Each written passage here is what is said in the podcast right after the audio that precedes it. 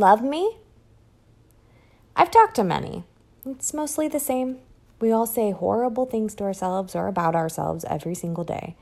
We've somehow become, or maybe always were, people that find truth in the lies we've bestowed upon ourselves and or others bestowed.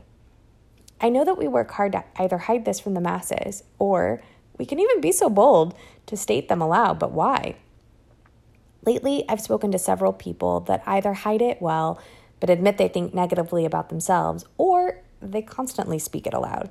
Why do we naturally, it seems, hyper focus on our shortcomings when there's so much good to share? I don't have the answer. I'm pondering, mainly to figure out a reverse.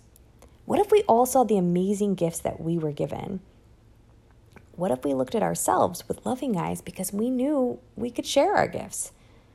What if we learn to embrace what we feel are shortcomings and make them into challenges to overcome or things that aren't nearly as bad as the playbook in our mind? What if what we think are shortcomings are just the thing we needed to help someone else grow stronger, that in turn made us stronger? I know, I struggle with it. Hello, I'm an actor. We're born with self doubt, but it's not just us, it's everyone. There's a deep seated insecurity system built in that needs to be given a different job. We need to redefine it into something that builds others, which in turn builds the soul, right? I don't know. Just some more random thoughts by this gal. Hope it helps.